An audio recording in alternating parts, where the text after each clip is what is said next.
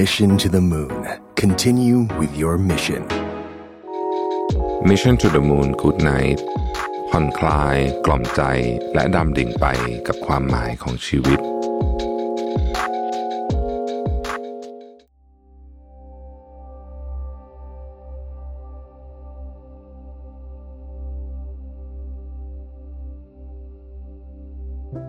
ยินดีต้อนรับเข้าสู่ Mission to the Moon Good Night พอดแคสต์ที่จะมาส่งคุณเข้านอน กับเรื่องราวการค้นหาความหมายของชีวิต ในเชิงปรัชญาและแนวคิดในแง่มุมต่างๆ ผ่านการออกแบบเสียง ที่จะช่วยคุณรู้สึกผ่อนคลาย ละทิ้งเรื่องวาวุ่นใจก่อนนอนในคืนนี้ ตามชื่อซีรีส์ Good Night ครับ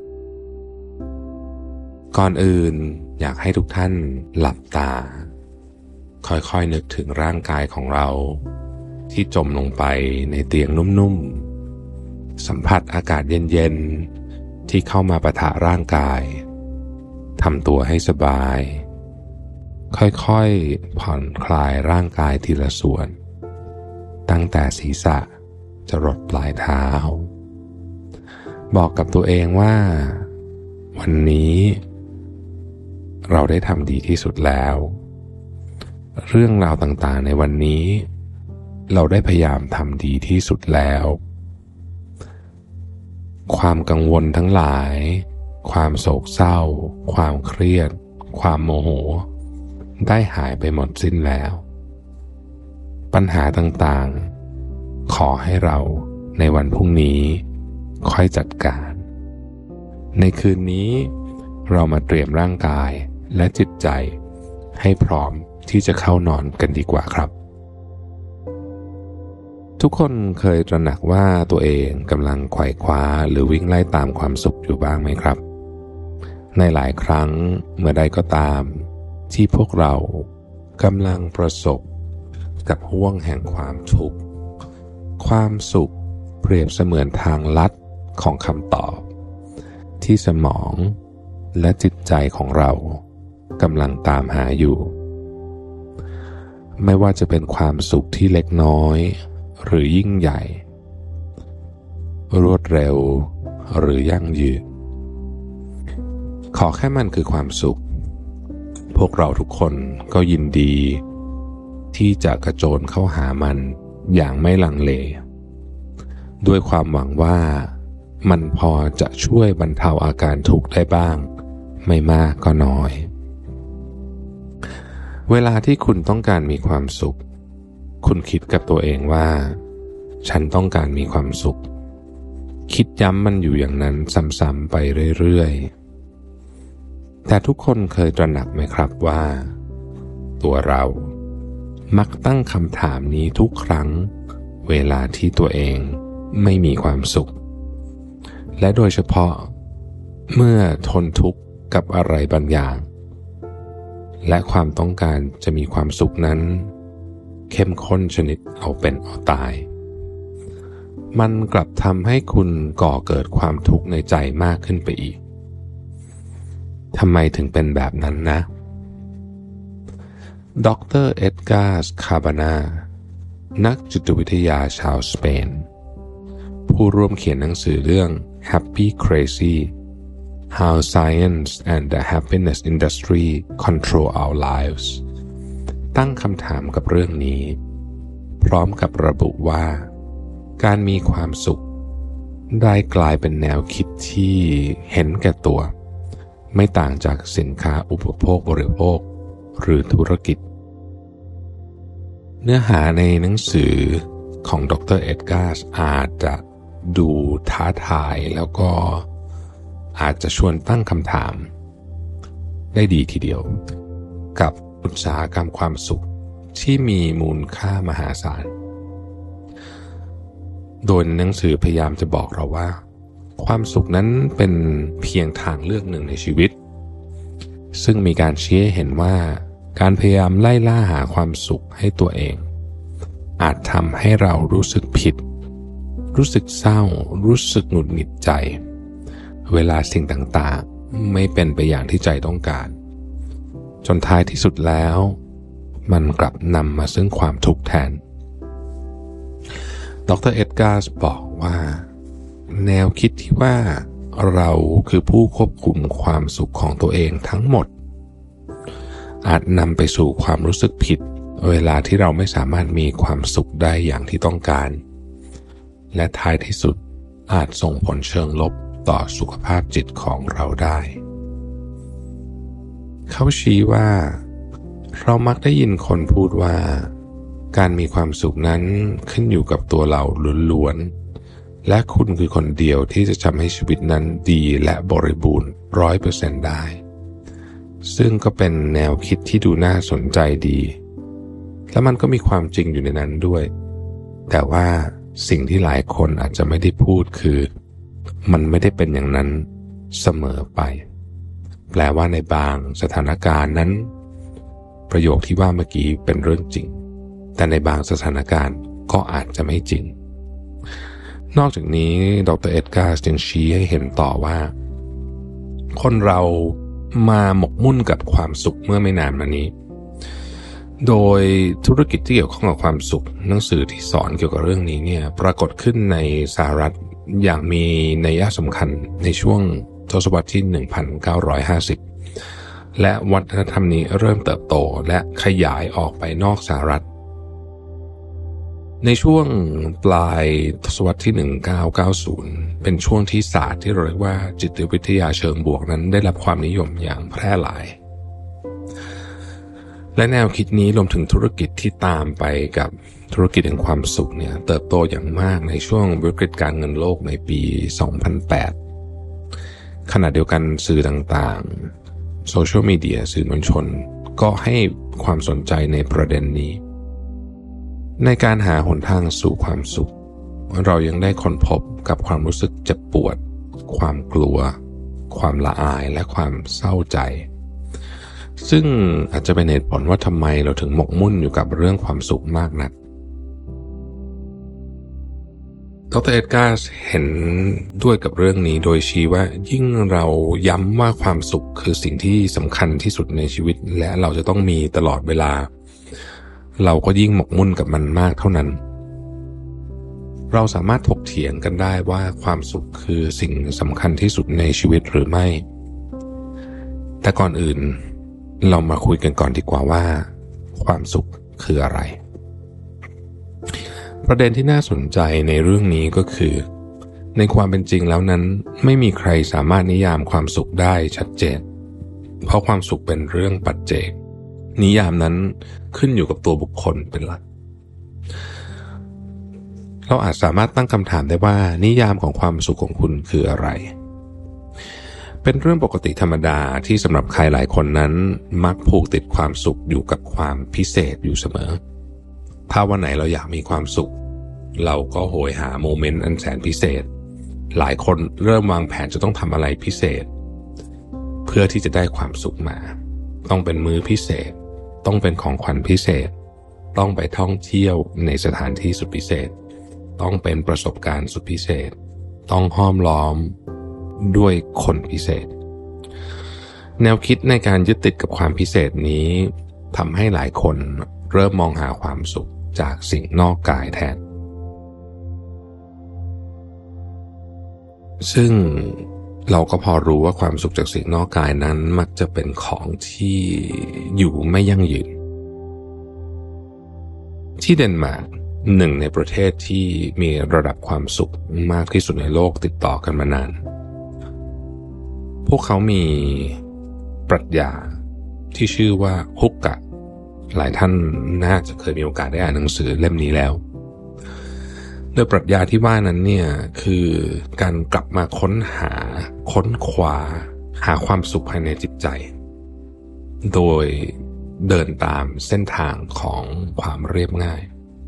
ฮุกกะหมายถึงความอยู่ดีมีสุข แต่ปรัชญาและวิถีความสุขนี้เริ่มแพร่หลายมาก ในเดนมาร์กก่อน แล้วก็เป็นกระแสนิยมไปทั่วโลก ขณะที่ว่าพจนานุกรมออกซฟอร์ดเนี่ยยังเลือก hygge เนี่ยเป็นหนึ่งในสิบคำศัพท์แห่งปีในปี 2016 แนวคิด hygge แบบชาวเดนมาร์กนั้น คือการตระหนักถึงความสุขที่เรียบง่ายใกล้ตัว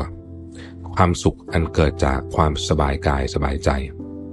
มองเห็นความงดงามของความไม่สมบูรณ์แบบ ใจดีกับตัวเอง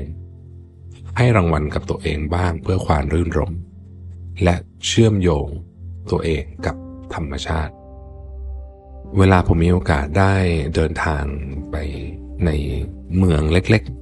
ๆ ในหลายประเทศที่ผมไป รวมถึงประเทศไทยด้วย ผมค้นพบว่าเมื่อเราอยู่ใกล้ธรรมชาติมากขึ้น และความวุ่นวายน้อยลง ความสุข มักจะเป็นสิ่งที่เรียบง่าย หนึ่งในสิ่งที่ผมมีความสุขมากที่สุด เวลาได้ไปอยู่ในที่แบบนั้นเนี่ยก็คือการได้เดินเป็นเวลานานๆ ก่อนที่จะมาอัด Good Night ใน episode นี้เนี่ยผมเนี่ยได้มีโอกาสไปเดินในสวนสาธารณะมาประมาณเกือบสองชั่วโมงครึ่ง แล้วก็เป็นสองชั่วโมงครึ่งที่ดีมากจริงๆ ไม่ได้มีอะไรซับซ้อนนะก็แค่เดิน แล้วก็มีนั่งบ้าง บางทีพอเมื่อย แต่กลับรู้สึกว่าเป็นช่วงเวลาที่จะบันทึกไว้ว่าเป็นช่วงเวลาที่มีความสุขมาก กลับมาที่เรื่องฮุกกะของชาวเดนมาร์กความเรียบง่ายความรื่นรม ความสบายกายสบายใจ อาจจะออกมาในรูปแบบของการเลือกตกแต่งบ้านด้วยกิ่งไม้ใบหญ้าถ้วยโถเซรามิก เทียนกล่องเก็บสิ่งของที่มีคุณค่าทางจิตใจ ที่เปิดออกมาแล้วก็พบแต่ความทรงจำที่ดี การดูภาพยนตร์เรื่องโปรดซ้ำแล้วซ้ำเล่า การกินเค้กหรือขนมหวานบ้าง โดยไม่รู้สึกผิด เพราะถ้ามีความสุขก็กินไปเถอะ หรือแม้กระทั่งการชวนเพื่อนมาร่วมกันทำอาหารแบบ slow food เช่นเมนูสตูเนื้อ ที่ต้องใช้เวลาในการเคี่ยวหรือตุนหลายชั่วโมง การทำขนมอบอันแสนพิถีพิถันที่อาจจะต้องใช้เวลาครึ่งวันในการทำหรือกระทั่งการหมักเหล้ามะนาวอย่างเลมอนเชโลที่ต้องใช้เวลาเป็นสัปดาห์ ก็นับเป็นฮุกกะเช่นกัน เพราะการกินแบบฮุกกะคือการกินที่สบายใจ เชื่อมโยงถึงความทรงจำและประสบการณ์ ถือว่าเป็นช่วงเวลาแห่งความสบายใจและความสุข หรืออาจจะกล่าวได้ว่า ความเรียบง่ายเป็นบ่อกเกิดแห่งความสุข แค่นี้ก็อาจจะเพียงพอแล้วสำหรับความสุขแบบอุกะ ในแง่ของรากศัพท์นี่คำว่าฮุกะมีที่มาที่ไปจากภาษานอร์เวย์ในประวัติศาสตร์นั้นเดนมาร์กและนอร์เวย์เคยเป็นอาณาจักรเดียวกันเมื่อหลายร้อยปีที่แล้ว ก่อนที่เดนมาร์กจะแยกตัวออกมาในปี 1814 แม้ว่าประเทศจะแยกขายเป็นเอกราชและประชาชนเป็นสองสัญชาติ แต่ความทรงพลังของคำนี้ยังคงมีอิทธิพล ต่อความคิดและทัศนคติของคนเดนิชอยู่เชกเช่นคำว่าวาบิสบิจากประเทศญี่ปุ่นคำว่าฮุกะก็เข้าข่ายอีกคำศัพท์ ที่แปลความหมายตรงตัวได้ยาก หากแต่ต้องใช้ใจสัมผัส ได้เอง ดังนั้นเราจะได้รู้ว่าจริงๆแล้วฮุกกะเนี่ยไม่ใช่ตรกกะ แต่เป็นการแฝงอารมณ์ความรู้สึกและความสุนทรีในตัวมันเอง เราสามารถย่อยความหมายของฮุกกะได้ อาจจะกล่าวได้ว่ามันเป็นการเสพสุนทรีของสิ่งเล็กๆรอบตัว มีความสุขจากสิ่งเรียบง่ายรอบตัว ไม่ได้เป็นสิ่งที่ยิ่งใหญ่ เป็นความสุขที่โลคีไม่โอ้อวด แต่ว่าไม่มักง่าย อาจจะเป็นการชงกาแฟ หอมๆ สักหนึ่งแก้วอย่างพิธีพิถัน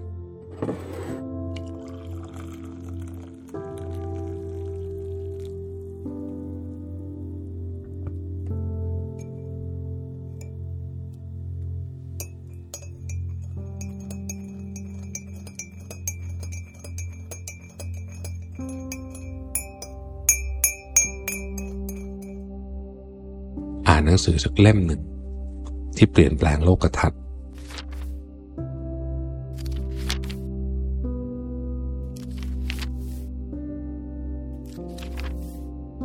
ทำอาหารอย่างพิถีพิถันที่บ้าน เพื่อคนรักเพื่อคนในครอบครัว จัดบ้าน เย็บผ้าถูพื้นหรือแม้แต่กระทั่งดูดฝุ่น เพื่อคุณภาพของบ้านที่ดี ทั้งนี้ฮุกกะ หล่อหลอมให้เรามีจิตใจที่ละเอียดอ่อน ใส่ใจกับสิ่งละอันพันละน้อยรอบตัว มันไม่ใช่การเพิกเฉยต่อปัญหา แต่มันเป็นการอ่อนน้อมถ่อมตน มันไม่ใช่การปฏิเสธการพัฒนาหรือฉุดรั้งไม่ให้เราก้าวหน้า แต่มันเป็นความเข้าใจ ถึงการเดินทางฮุกกะรับรู้ความทุกข์ยาก แต่ในขณะเดียวกัน ก็สำรองพื้นที่เล็กๆ ในใจของเรา ให้เราได้เพลิดเพลิน ได้ชิลได้ซาบซึ้งกับเรื่องง่าย ๆ จะว่าไปแล้วเนี่ย มันคือศิลปะของการใช้ชีวิตนั่นเองเราจะสังเกตว่าฮุกกะจะค่อยๆ เจรไนให้เราละเอียดละออกับความปกติธรรมดามากกว่าความพิเศษเลิศเลอ พูดง่าย ๆ คือสอนให้เราเห็นถึงคุณค่า ของสิ่งที่เราอาจจะเคยนิยามว่าธรรมดา ให้มากขึ้น มากกว่าการวิ่งไล่ตามความตื่นเต้น ของสิ่งที่เราและสังคมเรียกมันว่าพิเศษ เพราะท้ายสุดแล้ว ชีวิตของพวกเราส่วนใหญ่ก็จะอยู่กับความธรรมดา ที่ไม่ได้หวือหวาถ้าเรามีความสุขได้บ่อยๆ แม้กับความธรรมดา แค่นี้ชีวิต ก็น่าจะมีความสุขได้อย่างไม่ยากเย็น อีกในหนึ่งฮุกกะสอนให้เราโอบกอดข้อจำกัด โอบกอดความไม่สมบูรณ์แบบ โอบกอดความไม่สวยงาม มองหาสิ่งที่มีอยู่เดิม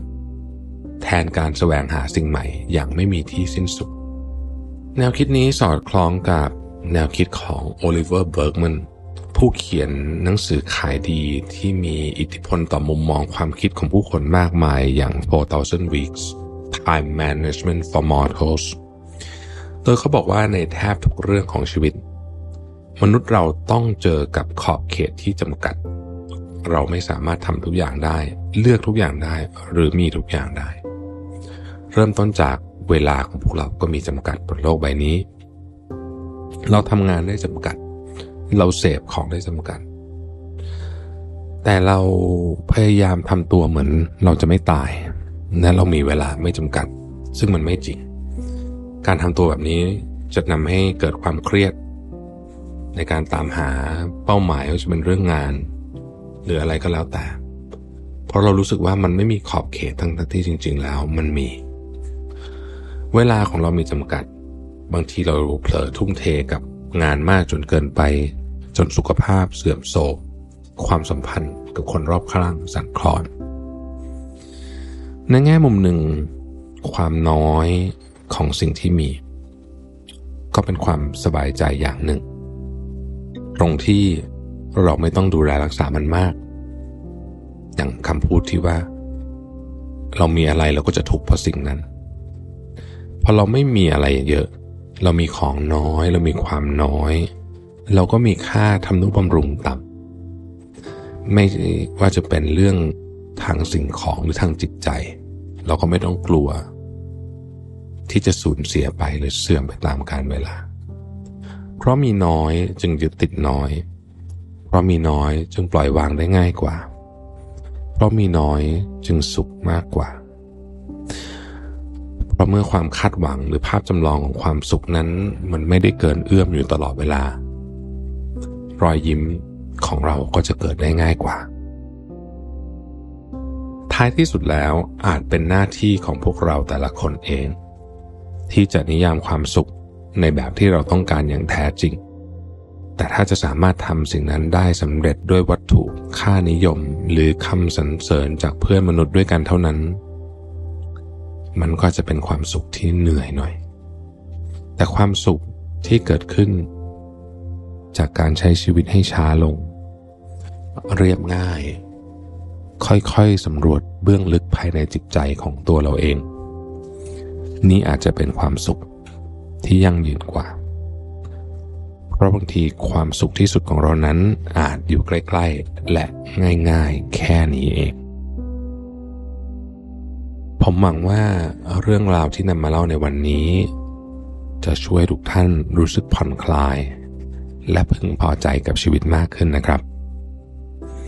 ขอให้ทุกคน ค่อยๆรู้สึกว่าตัวเรากำลังจมลงไปในที่นอนเรารู้สึกสบาย ผ่อนคลาย จิตใจของเรา